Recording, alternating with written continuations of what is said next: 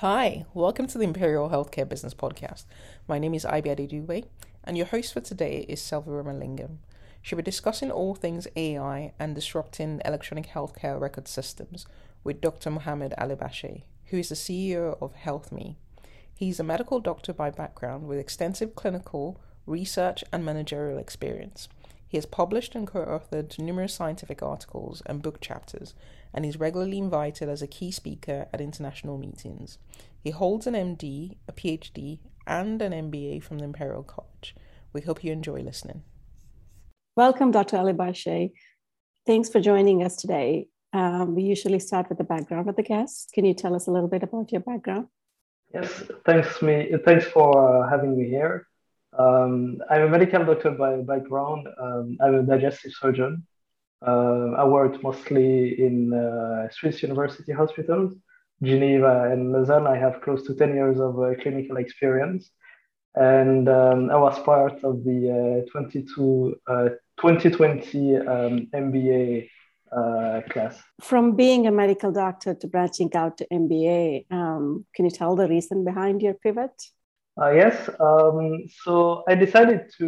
I always had in mind, the problem of the burden of medical documentation, and I was thinking about a way to solve the problem, and so on. I was seeing all the development in terms of artificial intelligence, machine learning, all the exciting things that were happening in that field, and I decided it was the right moment to start working on that. So I knew that Imperial, was at the intersection of medicine, engineering, and also business. And I didn't want to start the business directly straight out of the clinic and start working on the business without having any business background. So I decided to enroll into the MBA program. And this is where I started working on the idea. And in addition to that, the full-time, the MBA at Imperial College is really one of the best in the world for entrepreneurship. So that was another additional argument to join the program. Yeah, absolutely. So is it fair to say you have several great ideas that you wanted to turn into execution, and that's why you switched your career path? Yes. The interesting thing is, perhaps I was lucky to be able to do whatever I really liked. Before that, I was also doing quite a lot of research on diabetes, because that was really one field that interested me most. I was working on fundamental research, clinical research as well, translational research, trying to apply what we found in the lab and so on.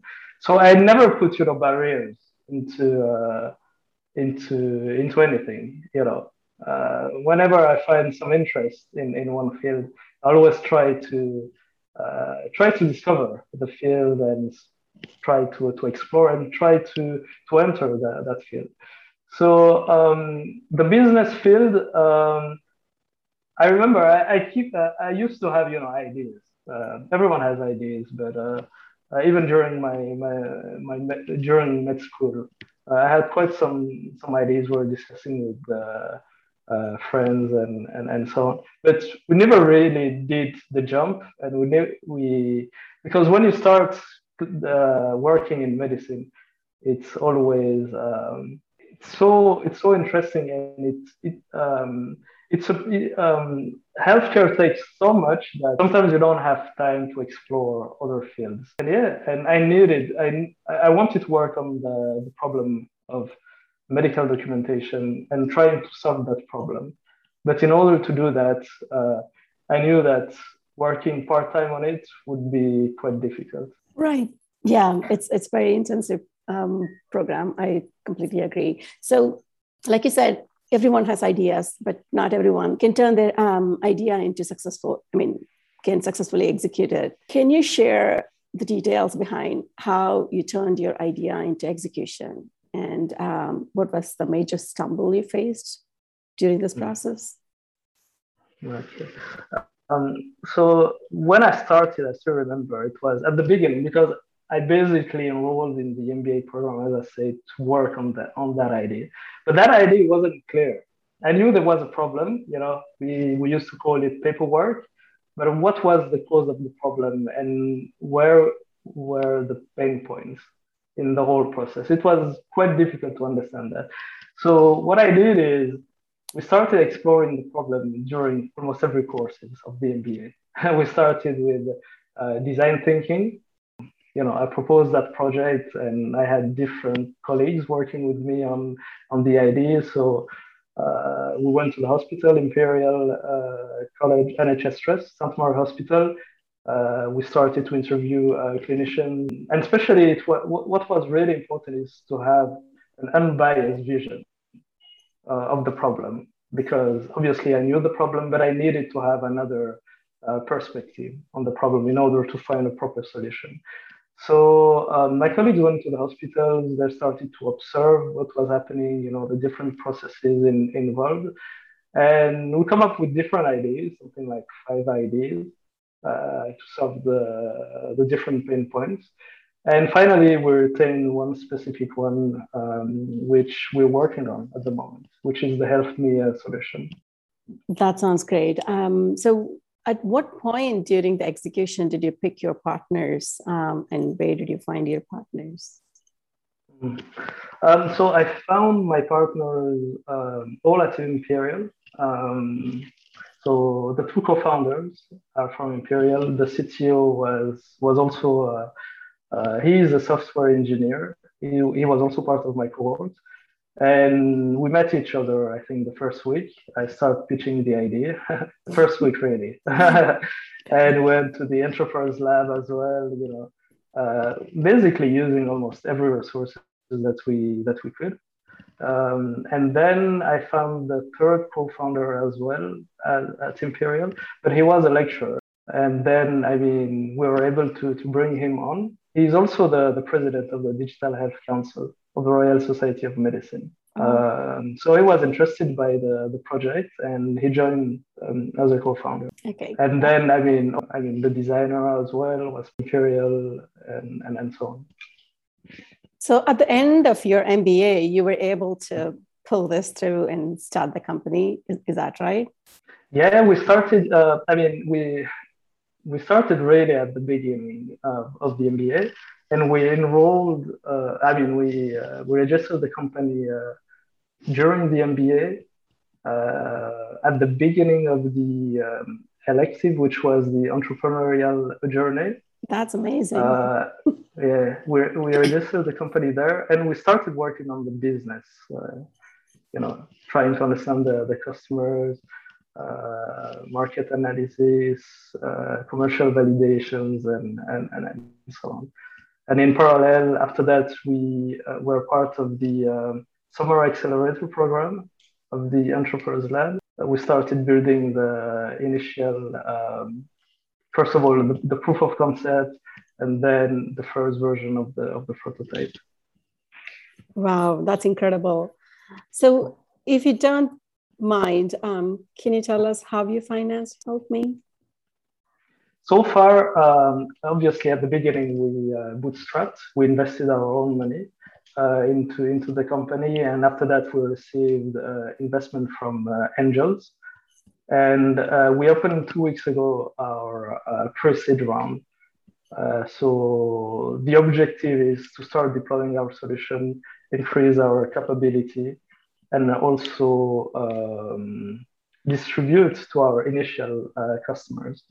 So artificial intelligence seems to be taking over every sector now. How did you get interested in artificial intelligence? Just by reading, like you said, or you thought the problem that you had in your hand, artificial intelligence is the way to go? To be honest, it wasn't really the word artificial intelligence that interested us. It was mostly trying to find a way to solve the problem of medical documentation. So we knew that we wanted to automate the process, and the best way to automate the process was through machine learning and artificial intelligence. And this is where we started exploring those different aspects. and those specialities within the artificial intelligence, which is natural language processing, natural language understanding, and so on. And from that, we started building different type of models to sell, to serve our products. Now in your website, it says your platform generates medical reports using artificial intelligence. Can you explain how that works? I'm just curious because it says open the HealthMe app. It's listed, it says it records the conversation and generates reports. Is that right? Yes. So what we know is that the burden of medical documentation, there are different poses, and it's a process that have different steps, which are problematic. And what we wanted to do is to develop a product which is easy to use and which doesn't really interfere with the medical workflow and how the consultation is conducted. So the way we designed it is the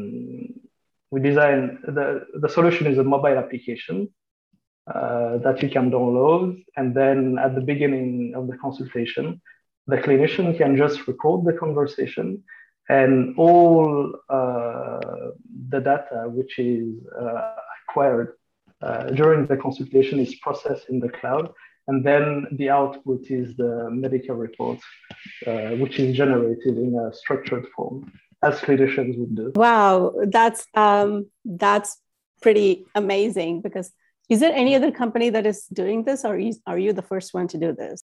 So our approach is unique. Because we have a very good understanding of the whole process. We spend months and even years studying the process with Professor Elena Steglini at Imperial, but also Professor Balo. The thing is, we didn't want to create a simple transcription tool, as most of our competitors were doing, because just doing a speech-to-text engine wasn't really the point. Because imagine, as a clinician, recording the whole conversation with the patient, and then at the end you receive a very lengthy transcript. It doesn't make sense. You won't spend the whole time reading all the transcripts. So we wanted to design a product that can serve clinicians and help them, with all the paperwork. This is why we come up with our solution. So were the physicians open to recording the conversation sometimes? And also the patients, especially because did they think it's kind of invading their privacy since it's being recorded? What was your experience with that?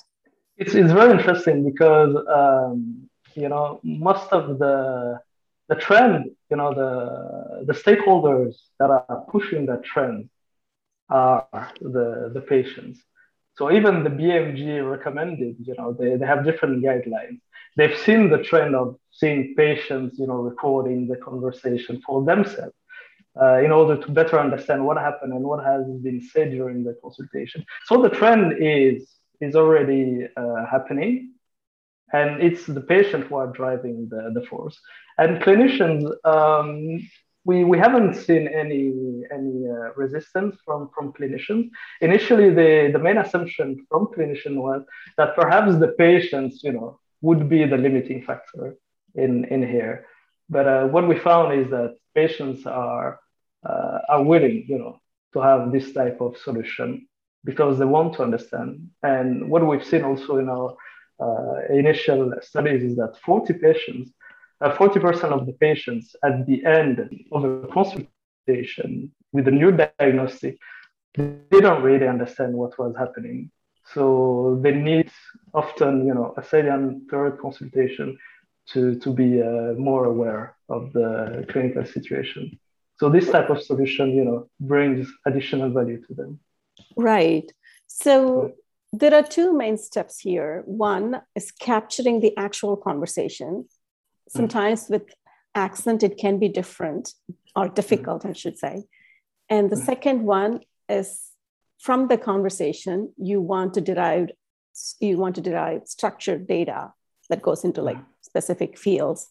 which can help with the generation of the report. How do you overcome both steps? So the first one, which is the accent problem. At this stage, you know, there are many automatic speech recognition tools. So for us, it doesn't make sense to reinvent the wheel. So there are so much open source resources that we can use for that, and also different type of solution for accents as well. So that problem, I mean, that was an initial problem, as you rightly mentioned, that was present for NLP. But since then, a lot of solution has been developed and are available for developers. And the other one is the structured aspects of the data, which is a bit our secret sauce, because this is where we build all the different algorithms for the whole product. That's incredible. I'm very impressed with how much we have seen improvements from like transcription to just converting the data from paper to more systematic remote report to now just recording the conversation and generating the report. That's very amazing. And that specific process that we've been just discussing, we're in the process of patenting it as well. Because it's really a unique process that we've developed. Did you start with a specific disease? Because the words are going to be very different from department to department within the medical system. So did you start incorporating, or is it like ICD-10 or the dictionary, the entire dictionary, or did you start with a small project and then expanded it to other fields? Yeah, I mean, ICD-10, as you said, we've started quite broad. Now we're starting to enter surgical specialties where there is more variability as compared to internal medicine subspecialties, which is, I mean, the terminology is quite straightforward in those type of specialties. But I mean, if you take the example of orthopedics or other type of surgery, you have so much variation within specific entity that,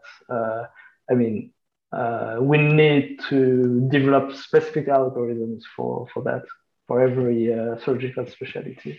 Right. So what is the accuracy of this recording and also the generation of the report? So far, it's more than 95% of accuracy.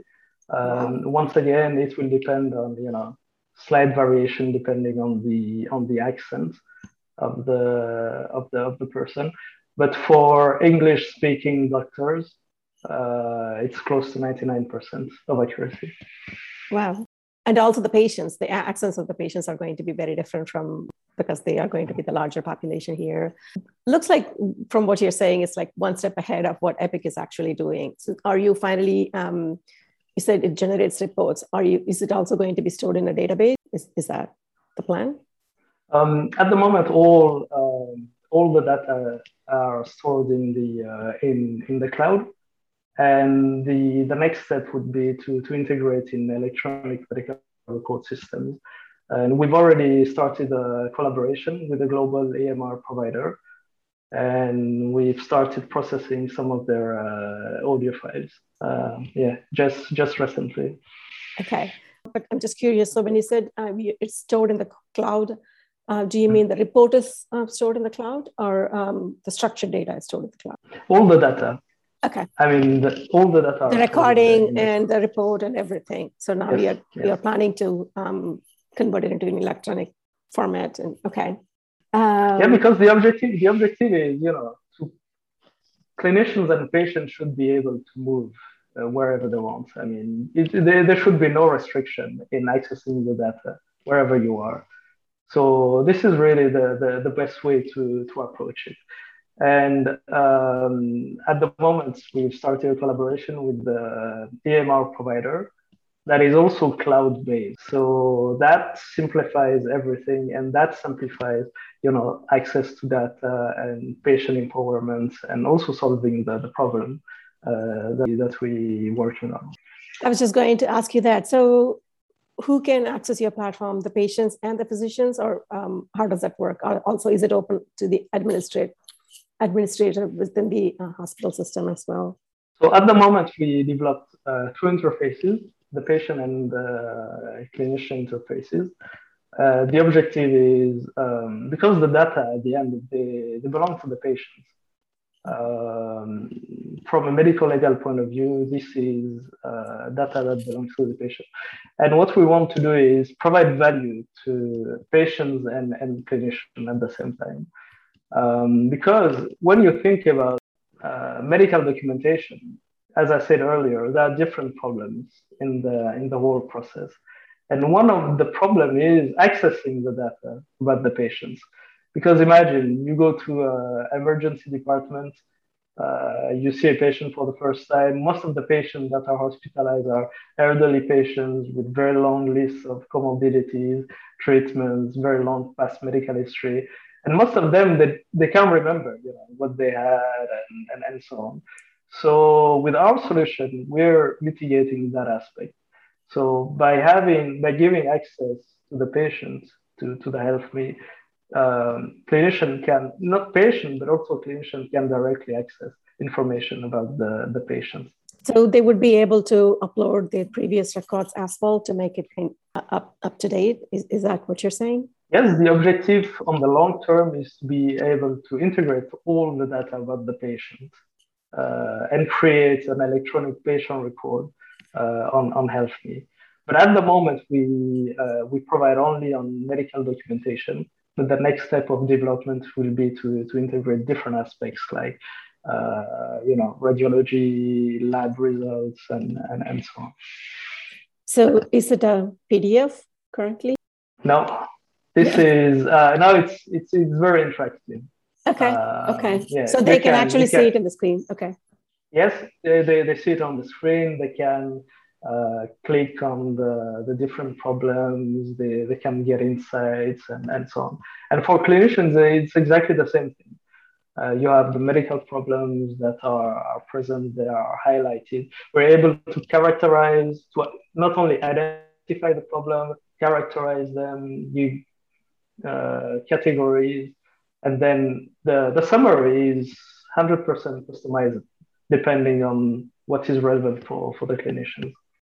That's great. So when you started, I'm sure the accuracy must have been a little lesser than what you have right now. How long did it take for you to improve and work on the data to tune the model or improve the model? Okay. 18 months from proof of concept to the product that we have now. And how many clinics did you work with? At the moment, we have 10 hospitals that are waiting for our solution, but we have some legal aspects that we want to work that we're working on, and especially also the IP that I mentioned earlier. So before releasing to our hospital partners, we want to finalize those aspects. Right. So privacy is a major concern these days, and you said you store your records in cloud. How do you protect patients' data? And that's one of the major concerns. So privacy is very important. It's also important for us because our own business depends on and relies on privacy and confidentiality. And what we want to do with HealthMe is guarantee the highest standards in terms of privacy and confidentiality. So all the services that we're using, the cloud services, are GDPR compliance, and they also comply to the highest standards. So before releasing to our NHS partner, we'll be complying to different NHS framework as well. Okay. So most of your clients are based in the UK currently. Is that correct? Yes. Okay. So I think you. Except, yeah, as I told you, we have this collaboration that I started with this global EMR provider. So they're based in many countries, but mostly in developing countries. That's the cloud-based system? Yes. Okay. So like you briefly mentioned, there's going to be legal issues behind using this software in various countries. For example, I think even within the United States, it varies from state to state whether the patient has access to data or not. So how are you planning to go about addressing those issues? And within Europe, I'm not sure how that works either. There was a law that was that just was enacted few months ago in the US. That was saying basically that every patient should have access to their patient record, and I think that was at the national level, perhaps. Okay. But I mean, yeah, obviously there are some specificities, but the trend in Europe, but also in the US, is to give patient access to their electronic medical records. In Europe, there are already countries like Estonia and so on that have direct access to their EMRs. And UK and other countries like Netherlands are trying to catch up with Estonia, but the trend is already moving in that direction. And I think it's very important because, once again, the data belongs to the patients. Absolutely. And I mean, it's not normal for patients, to not be informed about, their health conditions and not having access to them. Even as a clinician, sometimes I ask my relatives, if they have access, what do they have? They don't know, and I can't help them. This is a big problem. For starters, I think it may be easier to, not for everyone, but at least for some of them, it may be easier to get, second opinion from others, from people they know, and, currently, it's not very easy to do that. Yeah, but they need to understand what they're having. They need to understand the diagnosis. They understand their own symptoms, but they don't know what the clinician was saying, what diagnosis he came up with. Right. I mean, if it's something new, obviously. I mean, if it's something which they're already aware of, I mean, obviously they know it. But for something new, sometimes... And in my experience, it's quite difficult. Right, I totally agree with that. Mm-hmm. So, who are your competitors right now, and are you planning to collaborate with bigger clients like Epic in the future, or what is your plan? I mean, yes, we're open to every type of collaboration because at the end, what we want to do is to solve a problem which affects clinicians worldwide.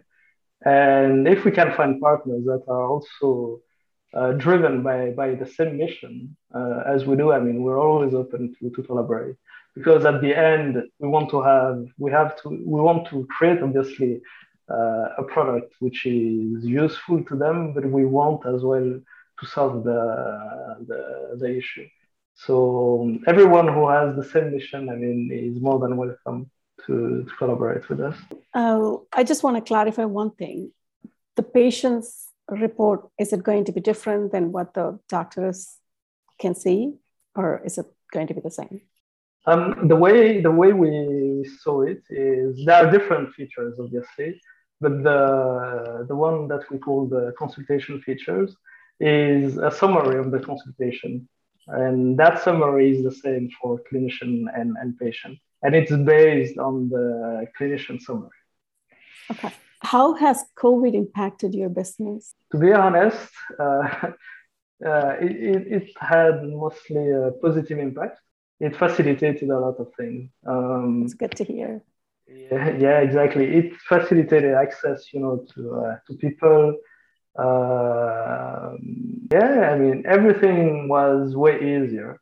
For example, now you can reach out to different stakeholders easily. You can have an e-meeting as we're having now. Even the tech team has been, I mean, we set up remotely since the beginning, and they started working already remotely. So it hasn't impacted product development that much. On the other hand, market access and so on was facilitated. There was just an episode in May that impacted negatively when we had, the Delta variant. Yeah, exactly, the Delta variant that was appearing.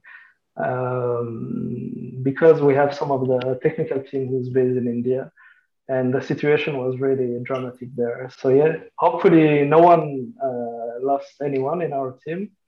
But yeah, the situation was quite bad. So you said you're trying this app in other countries too. So I'm guessing here that it still works only as long as English is the main language of the conversation? Yes. Okay. Yes. It's English-speaking countries at the moment. So can you tell us what countries you're working with currently? There is African countries, Ghana and Kenya. We receive some audio files from those countries, and we will expand because, as I said, from the moment that our partner enters different markets, we have access to those different markets. So that they're working on Indian market as well, Indonesia, and so on. That's amazing that you're able to do this in what. You graduated in 2020? Yes. It's not even a year. Congratulations. Yeah, thanks. But can you tell us some of the biggest challenges and opportunities you have faced in your career so far? I mean, I can tell you the biggest challenge that helped me, perhaps.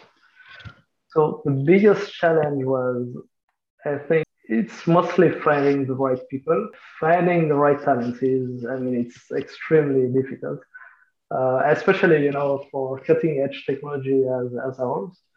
I can tell you when we're moving from prototype 1 to prototype 2, we had very, very tough technical problems that we needed to solve. We interviewed and we started working with close to 20 people. And out of all those people, we just found the last guy. Obviously 19 didn't work out, even though they had very impressive CVs and so on. But for the specific problems that we were trying to solve, it was extremely difficult. So the 20th person was the right person. So, it's very difficult to find the right people. Absolutely. Can you talk about your future goals? So the objective is to extend and to distribute our solution to the 10 NHS trusts that we're working with, and then it will be to start the full product rollout from 2023. Initially, next year we plan to work with those NHS trusts, and then from 2023 expand to the whole UK market. And then on the longer term, from 2024, we would like to enter the American market. So what is the best and worst part of being an entrepreneur, in your opinion? I think they're both linked together. It's the best one is, obviously, you have freedom to operate, to decide when you want to work and so on. But since it's your business, it's quite difficult to disconnect. It's like the two faces of the same coin, if I may. You have that freedom, but then how you manage that freedom is quite tricky. What is your advice for students like us who is contemplating entry into the healthcare AI space? It's very exciting. And I think the trends at the moment are, and the capabilities, the technology, the way it's evolving, and the traction which is created, and especially you're based in London. London for healthcare startups is the first in the world. It's even ahead of the Silicon Valley. So you have in London a density of healthcare startup, which is just amazing. And I think it's like the 2000, internet bubble, which is happening, not in a bad sense, but you have so many projects, so many startups that are taking place and that are created at this stage. So there is a lot of excitement. This is, I think this is the best way to enter that industry. Thank you. Thanks again for taking your time and sharing your experiences and also your about HealthMe app. It's incredible what you have done in such a short time frame, and looking forward to hearing more about your company. Thanks and best wishes. Thanks a lot for having me, and it was my pleasure. Thank you. Likewise.